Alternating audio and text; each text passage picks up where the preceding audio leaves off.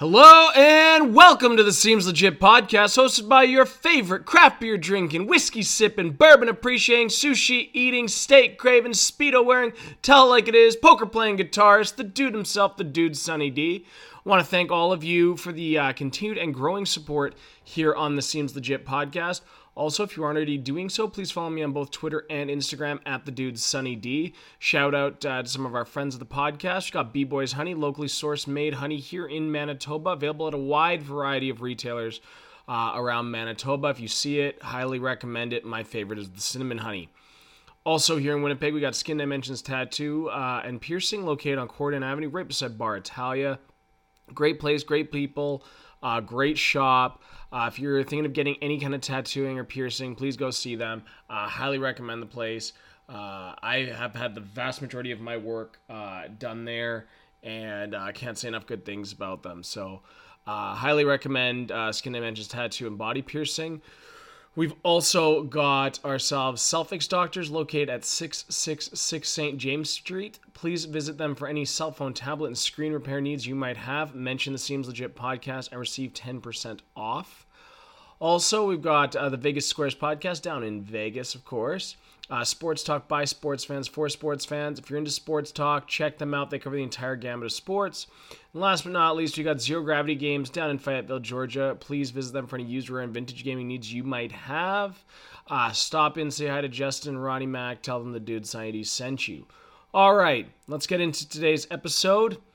Uh, today, let's talk a little hockey. Uh, now, I'd said in my comeback episode uh, last week, after getting back from being down in Vegas for the summer poker season, I would do an episode kind of more dedicated to just hockey. So I think this is, uh, well, maybe one of them. I mean, we talk about a wide variety of things here on the Seems Legit podcast, but let's talk hockey today. Uh, let's look at some, I want to talk about variety of topics. Um, and I think we're going to kind of come around to talking about uh, my beloved Winnipeg Jets uh, and what I think uh, they've done, what they have done, uh, what and what I think of it, really. So, look moving forward. I guess uh, we can look at the Jets roster right now. So the Jets roster, um, the thing about free agency that is dangerous is now in a salary cap era. You have to be far more cognizant of where players fit into the long term vision as I've said before, it's uh, it's always nice to go and sign the big ticket free agent, but if they don't fit with your system, then there's no use to it. And also for certain players too, there is that idea I believe of kind of that added value component to whatever they're going to sign.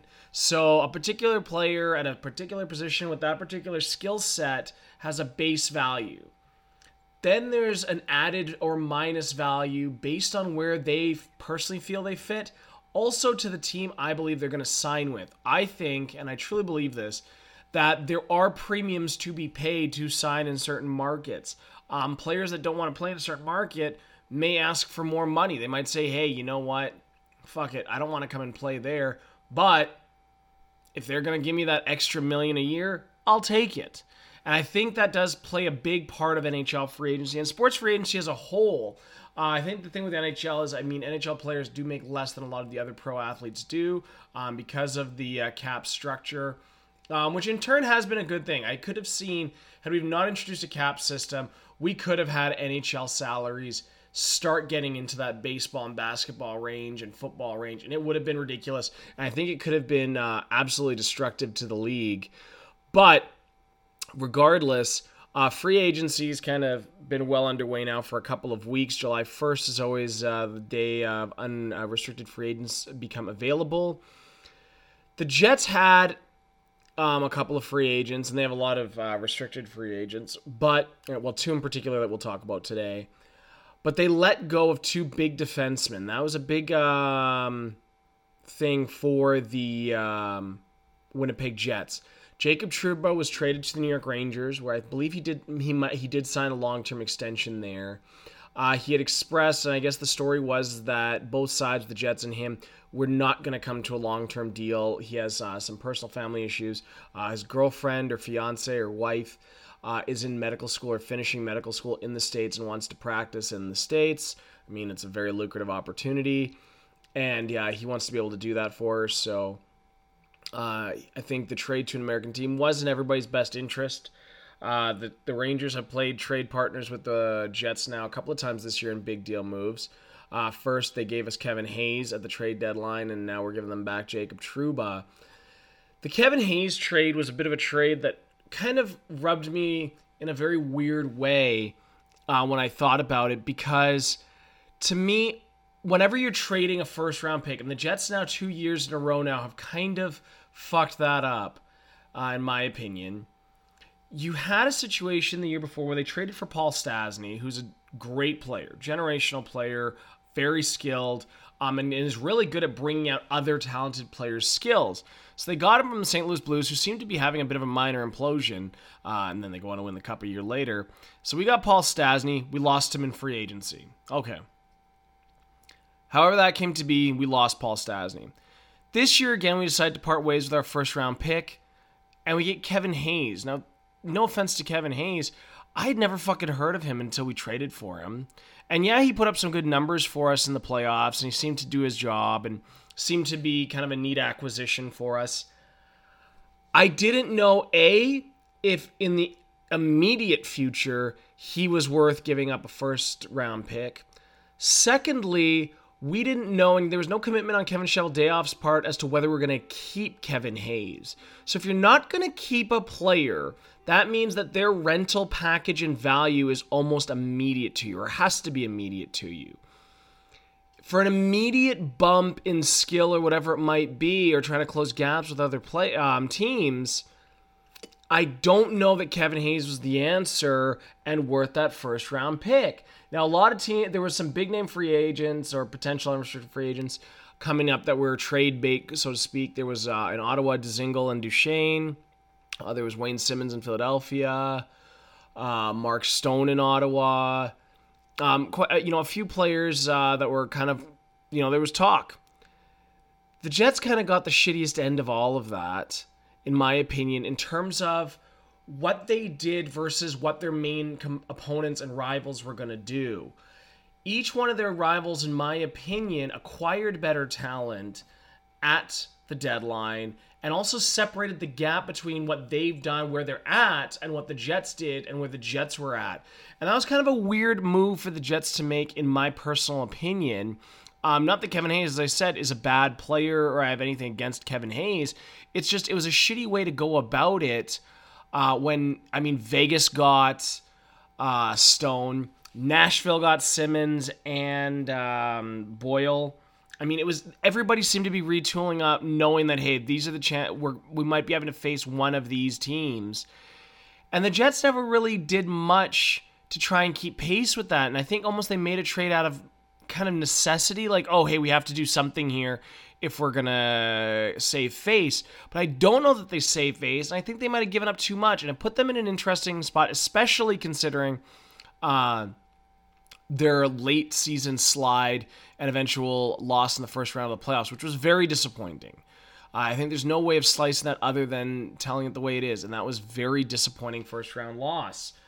It happens, but moving forward, and we've talked about, and I've talked about this so many times, is that window of opportunity for success. And a great example of a team that's extended their window or had a very long window is Boston. Washington is another good example. Teams that have had, you know, they have their core and they've continued building around that core, changing it up, doing whatever it can to stay relevant and contend.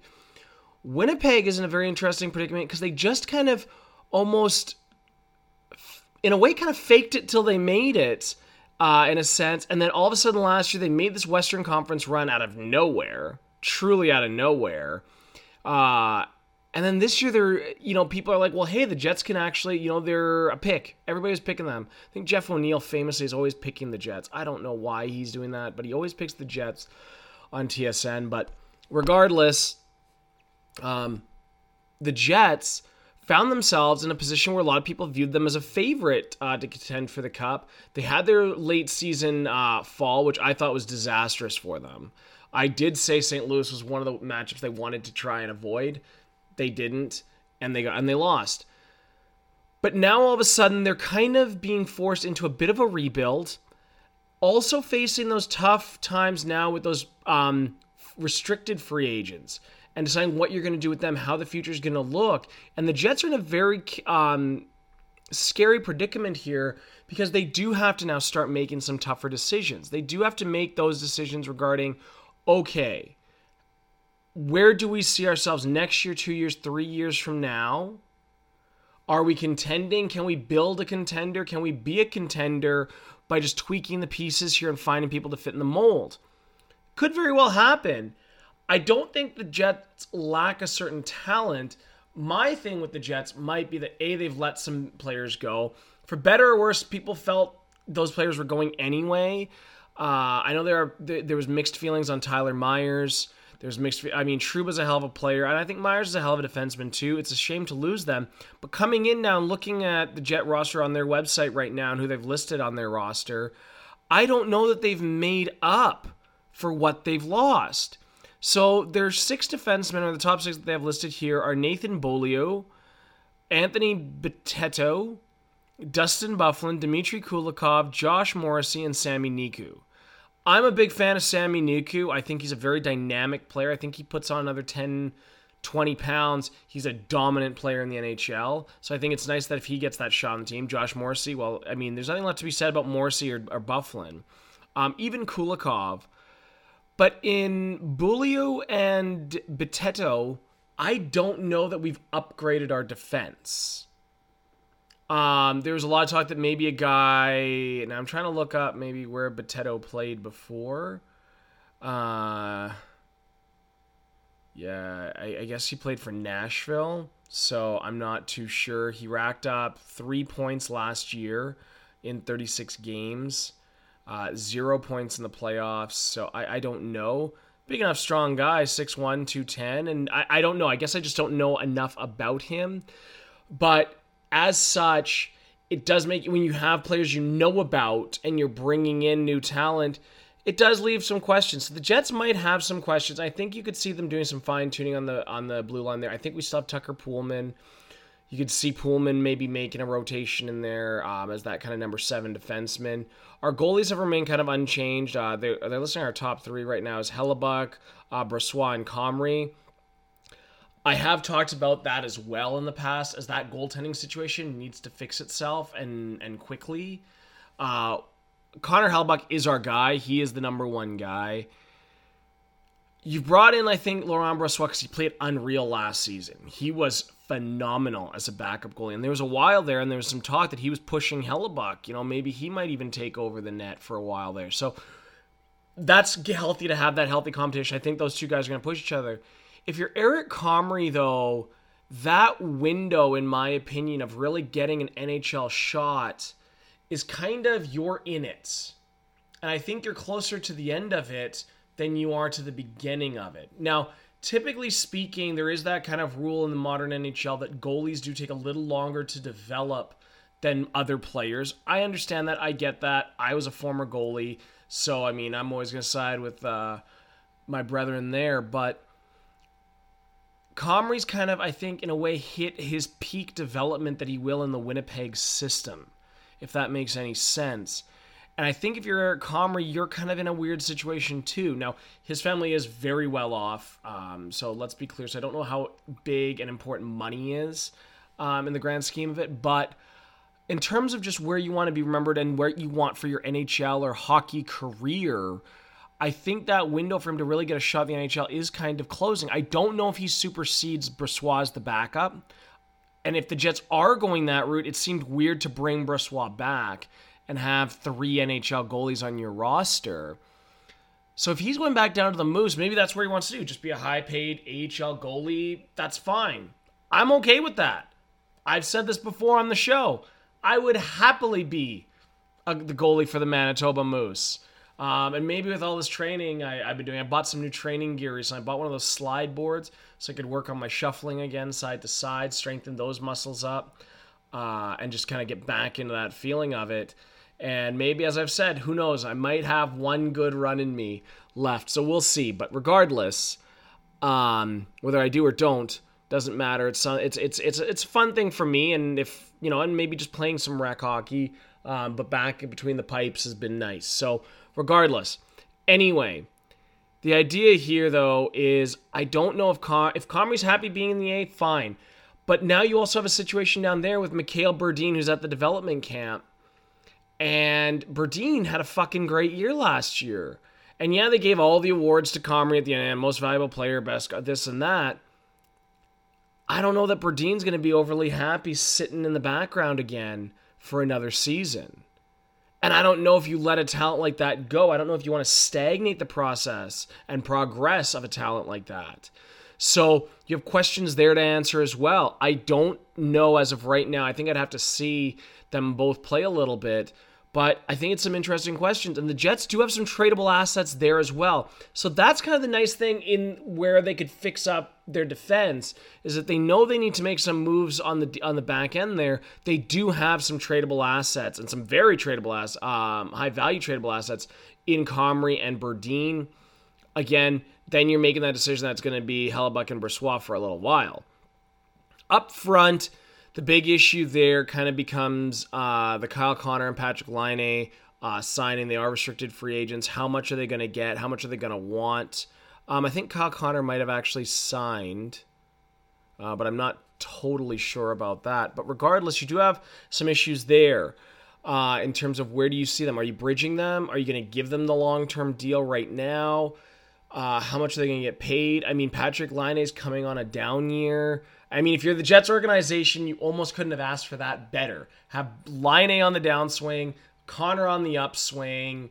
Everybody's kind of people that know hockey. I think do say that uh, would agree that overall Connor is a more complete NHL and hockey package, and in turn, maybe where you want to be um, you know where the player you want to keep rather than trade them away. Patrick Laine, when he is scoring, has a generational shot. But that's kind of it. I've long said he does have a lot of holes in his game that he really needs to shore up. And it's again nothing against either of these guys. They're nice enough people, um, but I think we have to you have to tell like it is. Patrick Laine does need to work on a lot. And maybe he's come out of this offseason. Maybe he went into this offseason being like, fuck, that sucked. Like that's what it fucking must have felt like when Ovechkin had those down years where he's still scoring 30 plus goals a year, but people were on him. He's like, this must be what it fucking feels like, and it's gotta fucking suck. And put in the time. Maybe he's busting ass in the gym too, right? I'm here in Winnipeg, uh, grinding out in the gym. He's wherever grinding it out in the gym. I um I would respect that, and I think maybe that's the move he needs to. I think it is the move he needs to make, and I'm hoping that's the decision he makes. Up front, still, we got the big uh, two in Scheifele and Wheeler. It'll be just interesting to see who's playing on that line this year. I think you need to have Connor. Uh, I, I really do. I think Connor goes up on that line. I think you could do Lowry, Laine, and Ehlers um, as your second line. And then I think you're having at that point Bryan Little maybe moving to the wing. Um, or maybe even playing you with Roslovic and Perreault. Like that would be your de facto third line then. Um, I guess we don't have enough signed players that have made the fourth line. Um, but regardless, that's kind of what they're showing in terms of three lines. I, I think if I was making the team and I was and that's the talent I was given, I think that's the way I see it, or at least that's the way I'm starting the season. Again, uh, we can see, or maybe you give Roslovic that opportunity now. So maybe Ross Roslovic goes up to the second line with Ehlers and Laine, and you have Little Perreault and Lowry as kind of your grind it down, shut it down fucking line. And I'm cool with that too. And then you can tweak as need be. But it'll be interesting to see what the expectations are for the Jets. I'm going to say it here first. I could see, I think we have a playoff berth in us. I don't know that we're contending for the Central Division. I think a lot of other Central Division teams have gotten better, um, caught up to us and passed us, and the ones that were better than us and ahead of us, in my opinion, are realizing it again and being like, yeah, we can't let Winnipeg start to think uh, they're in our league. And again, poses some very interesting challenges for the Jets moving forward. But I think we can make the playoffs. I think if the core, if the, that group really kind of comes together as a team and we kind of figure out whatever holes there might be, we could again make a good run. I thought last year, though, was a much better opportunity to make that run than this year. So, again, we'll see. I do think the Winnipeg Jets have taken a step back. Hopefully, it's not too big, and then they're right back where they needed to be and wanted to be. So, we'll see. But I think that's enough Jet talk for today. Let's look at some of the other moves um, made. So, Jordan Binnington, the kind of the story of the year almost in the NHL. Uh, just signed. He was an RFA. He got a two year extension with the uh, St. Louis Blues. It was hard to imagine he wasn't going to get the fucking payday. Two years at 8.8 million, so 4.4 a season. Uh, well deserved. Way to go there. Uh, and I guess today, uh, Andre Burakovsky or Burakovsky uh, has signed with the Colorado Avalanche. He was restricted free agent, uh, one year, 3.25. Uh, Robby Fabbri has, I guess, re-signed with the St. Louis, or you know, not, I guess he has re-signed with the Blues. And Ryan Dzingel, um, of the last few years, that's probably the biggest one, is uh, moving on from Columbus. Uh, he's going over to the Carolina Hurricanes on a two-year deal worth uh, two uh, at 675, so just uh, south of four million a season. Uh, oh yeah, the Jets have lost Joel Armia. That's right, we lost him. Montreal has kept him. Wow, he's getting quite the payday there. two years at 5.2 million. But nonetheless, so let's talk about the Dzingel thing. Dzingel is kind of that last piece left of the whole Columbus parting ways of absolutely everyone. I've long said that their general manager, and I'm drawing a blank on his name, uh, Jarmo Kekalainen, I think it is, um, went pedal to the metal. He went all in, made the moves, brought in players – I truly did believe it would have taken one hell of a run for those guys to all kind of get together and say, yeah, we're going to stay here. Let's stay here as a core. I think we have something to work on here. It would have taken a minimum, in my opinion, of a competitive Eastern final. So, I mean, seven games in the Eastern final for them to have really at least entertained that. I think if they got to a cup final, they could have done it again. But by only winning one round and then kind of getting just fucking butchered in the second, yeah, you kind of are like, all right, we're all moving on anyway. Uh, there was no surprise Panarin and Bobrovsky left town. We all knew that was going to happen. Duchene left town, and now Dzingel's gone. I don't envy the Columbus Blue Jackets, as I've long said. They were the absolute biggest losers of this year's trade deadline. I think we could see a shuffle up there, maybe a new coach. Again, I don't know if Tortorella wants to be there for a rebuild. Kekalainen, it's tough but we'll see if they keep him around as GM. But it, I mean, they're they're both probably the ones starting the season on the hot seat. Not so much Tortorella from a win loss standpoint, uh, but more so as to whether he feels still he's a fit there um, with the team. So that'll be interesting to see. but we've got that uh, Michael Ferland got uh, quite the payday from Vancouver on the 10th. He signed for four years at 14 million, uh, so three and a half a season. Uh, the Vegas Golden Knights, my boys down in Vegas, uh, kept Malcolm Subban around on a one year deal, 850K. So this is kind of interesting now uh, with Malcolm Subban because I've said I don't know how many years Fleury has left at the level he's playing as the starter. I don't know that Subban's ready to take over the reins as the number one goalie. I don't know if he's playing at a level yet of where they need him to be as the number one. And I think maybe this is the organization kind of saying that as they know, I mean, they're aware of Fleury's age. They're not um, kidding themselves, and they need someone ready to go. This is where it could get interesting this season if they do find a way to bring in a top tier um, goalie uh, to push Subban for that second job and kind of inherit the number one job down the road.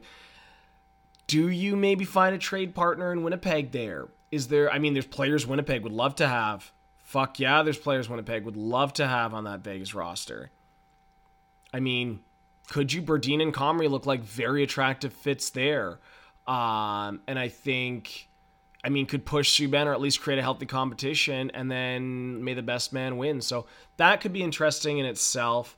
Um, but we'll see how that plays out. Sebastian Aho was a huge winner uh, this free free agency because he got the offer sheet from fucking Montreal. And I don't, the problem with an offer sheet is you almost have to fucking know the player or know the agent super well and trust that that agent knows the player super well and is gonna fucking be honest with you. Because I mean, the agent's loyalty is to the player, and if you're the organization, you have to know there's a fucking chance the player's gonna come to you. There, you have to know that, and I do think it was a bit of a wasted. uh opportunity there on Montreal. They could have offer, sent an offer sheet on other restricted free agents and maybe had better luck, actually. Sebastian Aho said, I always wanted to stay in Carolina. There was no ifs, ands, or buts. That's what I was hoping to get done. I'm happy I get the deal I'm getting, right? He's getting five years, 42.27, so 8454 a year. I mean, fucking kid struck gold. So Montreal, I guess you guys are getting a, a Christmas card from Sebastian Aho this season. Uh, you guys can look forward to that. Um, yeah, Cody Ceci uh, is resigned there in Munch in. Uh, yeah, we have Mark Letestu now was another uh, person brought. I think we brought him in from the Wild over here now with the Jets. Peter Mrazek has gone and signed with, uh, or has signed with Carolina. He was a UFA. He's now the he's got uh, three point one two five a season, so six two five a year. Uh, I mean, over two years. Um, but here we go. So we have three big goalie na- uh, moves here. So se- uh, the New York Islanders signed UFA Semyon Varlamov away from Colorado. Uh, that speaking of Semyon Varlamov and the Colorado Avalanche, I did want to talk about them a little bit today. So if my computer decides to uh, cooperate, we can do that.